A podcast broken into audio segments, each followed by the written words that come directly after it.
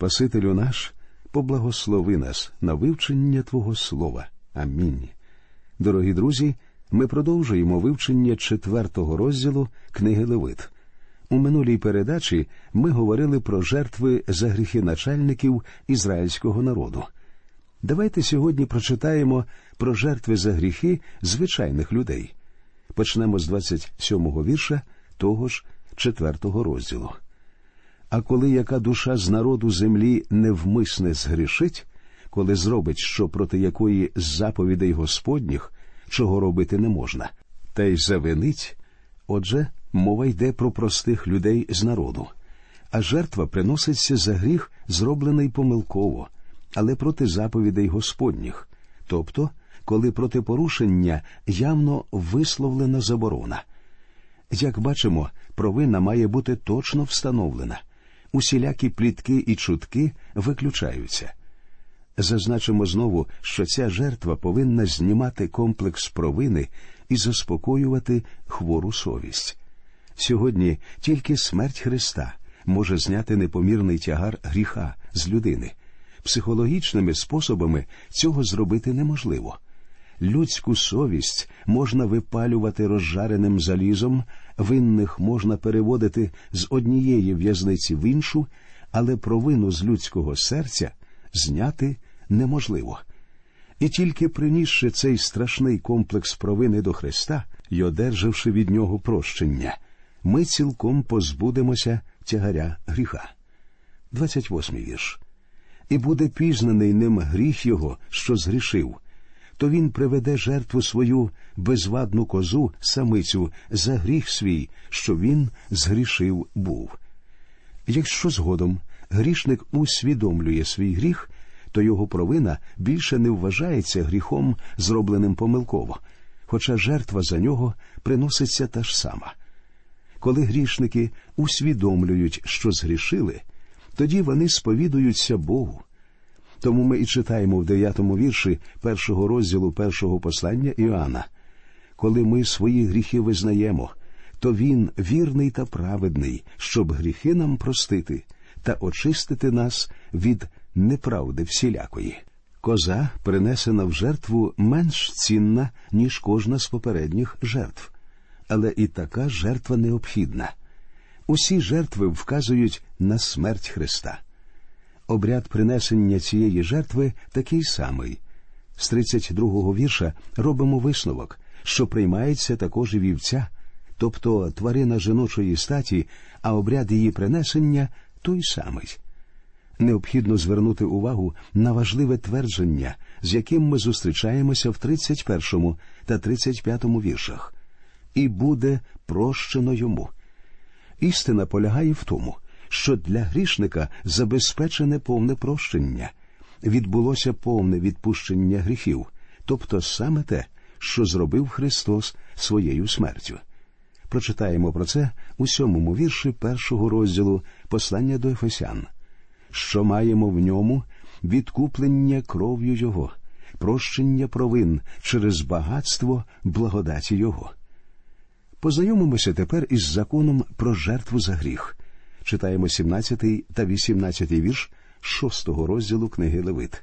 І Господь промовляв до Моїсея, говорячи промовляй до Аарона та до синів його, говорячи Оце закон про жертву за гріх. На місці, де зарізується цілопалення, буде нарізувана жертва за гріх перед лицем Господнім, найсвятіше вона. Жертва за гріх приносилася там, де і жертва цілопалення. Обидві вони уособлюють Христа, жертва за гріх свята. Читаємо священик, що складає її як жертву за гріх, буде їсти її. На місці святому буде вона їджена, на подвір'ї скинії заповіту. Усе, що доторкнеться до м'яса її, стане святе, а що з її крови покропить на одежу, що покропиться нею, те випереш на місці святому. Жертва за гріх свята. Пригадуєте, як Христос із Христа звернувся до Отця словами з 22-го псалма Боже мій, Боже мій, на що мене ти покинув? Далекі слова мого зойку від спасіння мого. Мій Боже, Взиваю я вдень, та ти не озвешся, і кличу вночі, і спокою немає мені. Та ти, святий, пробуваєш на хвалах Ізраїлевих. Христос на Христі побажав стати заради нас грішником, і все-таки Він залишився святим. Відсторонившись від нього, Бог Отець все ж перебував у Христі, примиряючи світ із собою. Я цього не розумію. Це велика таємниця. Ісус був святий, Він залишається святим, хоча на нього і покладено наш гріх. Ми ніколи не довідуємося, які муки Він переніс на Христі. Він святий, а ми ні. І тому нам невідомо, що ж таке страждання. Читаємо далі з шостого розділу. А глиняний посуд, що в ньому вона варена, буде розбитий. А якщо в мідянім посуді вона була варена, то буде вичищений до блиску і виполосканий водою. Кожен чоловічої статі із священиків буде їсти її, найсвятіша вона. А кожна жертва за гріх, що з крови її буде внесено до скинії заповіту, на скуплення в святині, не буде їджена, в огні буде спалена. В законі детально подається ритуал жертви аж до опису посуду. Ми маємо справу з жертвою за гріх, а гріх це протилежність святості, і Бог ще і ще раз нагадує нам про це. У віршах 7 по 9, 55 розділу книги пророка Ісаїї читаємо Хай безбожний покине дорогу свою, а крутій свої задуми, і хай до Господа звернеться, і його він помилує, і до нашого Бога, бо Він пробачає багато. Бо ваші думки не мої це думки, а дороги мої то не ваші дороги, говорить Господь. Бо наскільки небо вище за землю, настільки вищі дороги мої за ваші дороги. Нам постійно треба нагадувати, що ми врятовані від гріха, а не для гріха. Це дуже важливо розуміти. Апостол Павло в першому та другому віршах шостого розділу послання до римлян писав: Що ж скажемо? Позостанемося в гріху, щоб благодать примножилась? Зовсім ні. Ми що вмерли для гріха як же будемо жити в нім. Тепер перейдемо до п'ятого розділу книги Левит. Його присвячено жертві за провину, і гріх тут розглядається як вчинок, дія. Деякі тлумачі вважають, що перші тринадцять віршів цього розділу, як і раніше, присвячені жертві за гріх. Свідчень тому є багато. Наприклад, шостий та сьомий вірші, де цю жертву названо провинною жертвою. У віршах 6, 7 та 9 і в 11 говориться про необхідність приносити жертву за провину, тобто, по суті, жертву за гріх. Усі гріхи походять з одного джерела гріховної природи, яку і ви, і я успадкували від Адама. Гріх необхідно знищувати при корені. Отже, ми з вами розглядатимемо увесь цей розділ як оповідь про жертву за провину. Людина цілком зіпсована і за своєю природою не здатна прийняти Бога. Господь підкреслює, що Він не може і не буде приймати справи невіруючих, котрими вони намагаються отримати спасіння. Їхня праведність жалюгідне лахміття. Бог спасає не через діла праведності, але своєю благодаттю. Невіруюча людина не може сподобатися Богові тому що думка тілесна ворожнеча на Бога, бо не кориться законові Божому та й не може, сказано в сьомому вірші восьмого розділу послання до римлян. Якось Христові, коли він перебував на землі, поставили запитання, і воно зафіксоване у 28 та 29 віршах шостого розділу Євангелії від Іоанна. Що ми маємо почати, щоб робити діла Божі? Ісус відповів і сказав їм Оце діло Боже, щоб у того ви вірували, кого Він послав. Коли в апостолів запитували про це, вони давали ту ж саму відповідь, про що читаємо у 31-му вірші 16-го розділу дій святих апостолів Віруй в Господа Ісуса, і будеш спасенний ти сам, і твій дім. Давайте тепер торкнемося структури розділу про жертву за провину, що описує гріх як дію. Про цю жертву розповідається починаючи з першого вірша п'ятого розділу по сьомий вірш шостого розділу книги Левит. У п'ятому розділі у віршах з першого по тринадцятий читаємо про конкретні гріхи, зроблені помилково і ненавмисне. У віршах з 14 по 19 розповідається взагалі про ненавмисні гріхи. У шостому розділі у віршах з першого по сьомий описано конкретні гріхи, зроблені свідомо. А сам закон жертви за провину ми знаходимо у віршах з першого по десятий сьомого розділу. Давайте звернемося до того, що написано в книзі Левит про конкретні гріхи, зроблені ненавмисне. Список гріхів, наведених тут, звичайно ж, є далеко не повним, але з нього добре видно, що їх може бути безліч. Це гріхи окремих людей, а не всього народу. Тут переважно мова йде про лікування, а не про хворобу. Тому ми і бачимо, що основна увага надається типу жертви, а не характеру грішника, який її приносить, як це було у випадку з жертвою за гріх. Читаємо.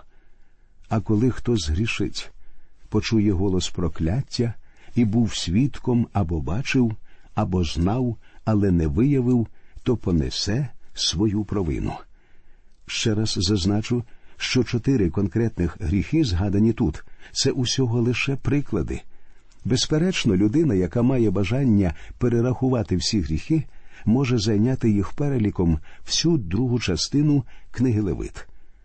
Якось один проповідник склав список з 800 конкретних гріхів, і його відразу закидали листами з проханням надіслати цей список. Причому людям було важко навіть помислити про існування такої кількості гріхів. Отож, у цьому розділі ми бачимо лише кілька прикладів. А коли хто згрішить, почує голос прокляття, цю фразу можна також перекласти, якщо хтось грішить тим, що чув присягання. Тут йдеться про клятву, присягу чи просвідчення. Якщо свідок щось бачив чи щось знає, але замовчує правду і тому завдає комусь шкоди, то він чинить гріх замовчування.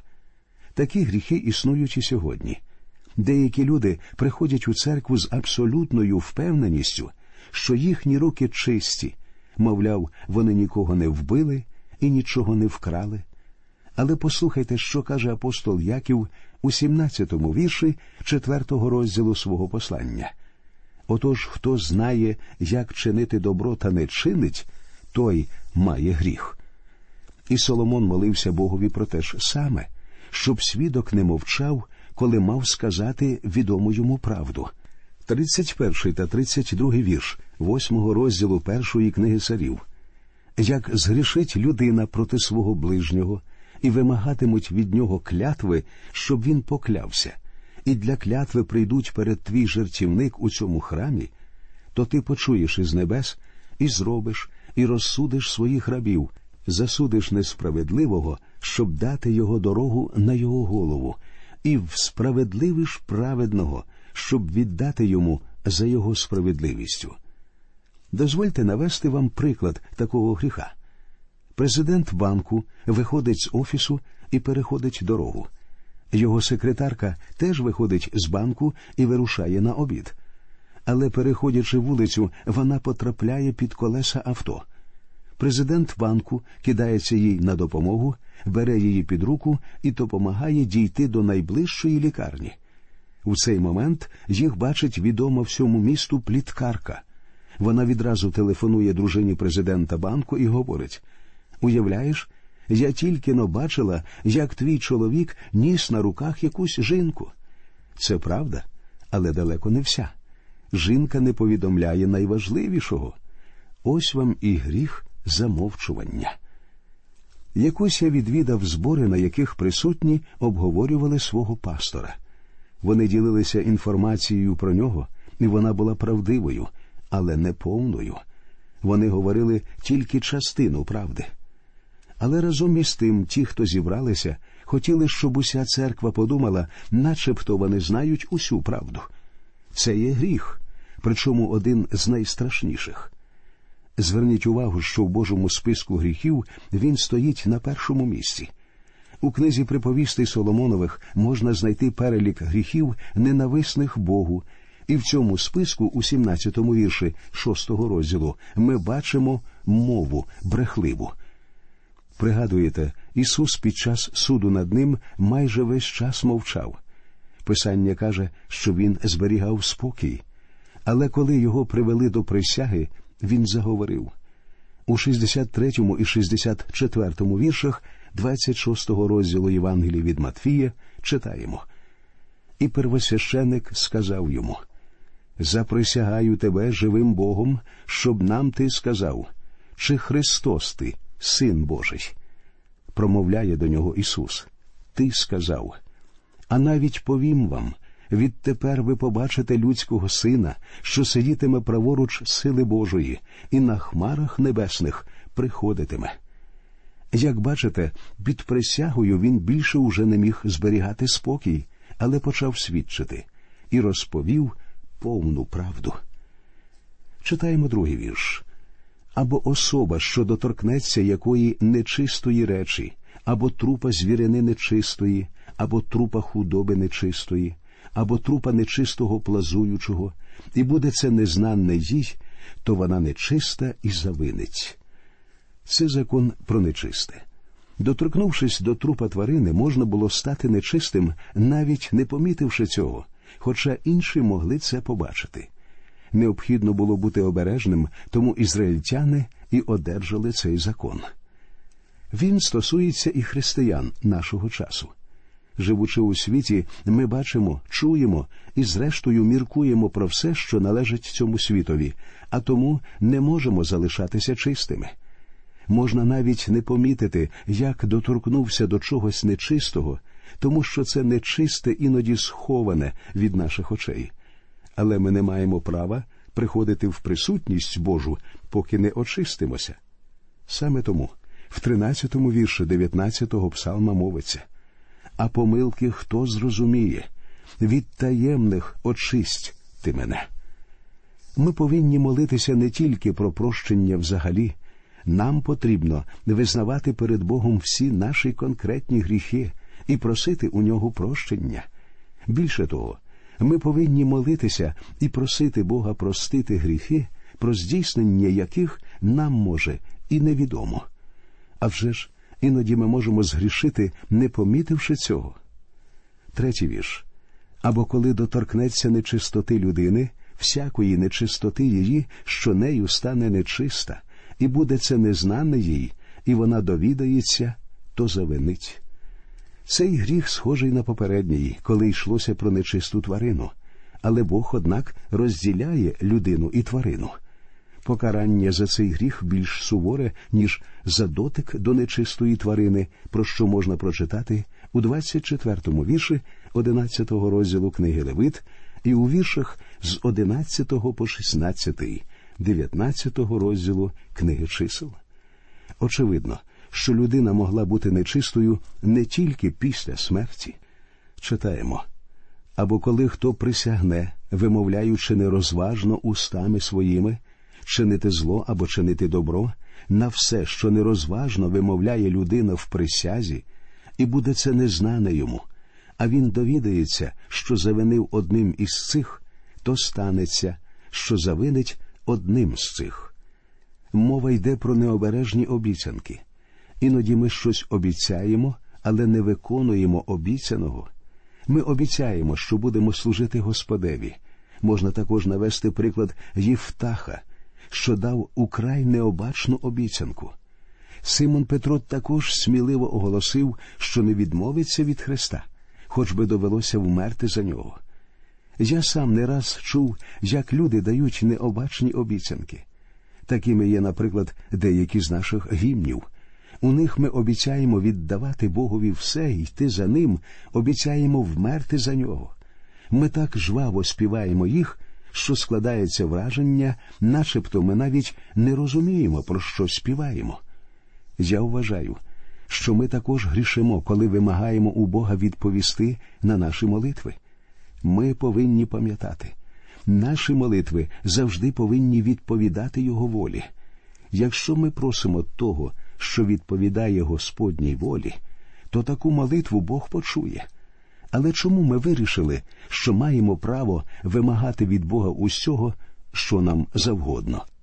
Підводячи підсумок сьогоднішній бесіді, можна сказати, що провинна жертва означає жертву внаслідок провини. Це також жертва за гріх, тому що всі гріхи і вся провина походять від гріховної природи. Адже ми з вами грішники не від того, що грішимо. Зовсім навпаки, ми грішимо тому, що грішники за своєю природою. У наступній передачі ми продовжимо бесіду про жертву повинності та інші жертви, про які розповідає п'ятий розділ книги Левит. До нових зустрічей в ефірі. Нехай Господь вас рясно благословить.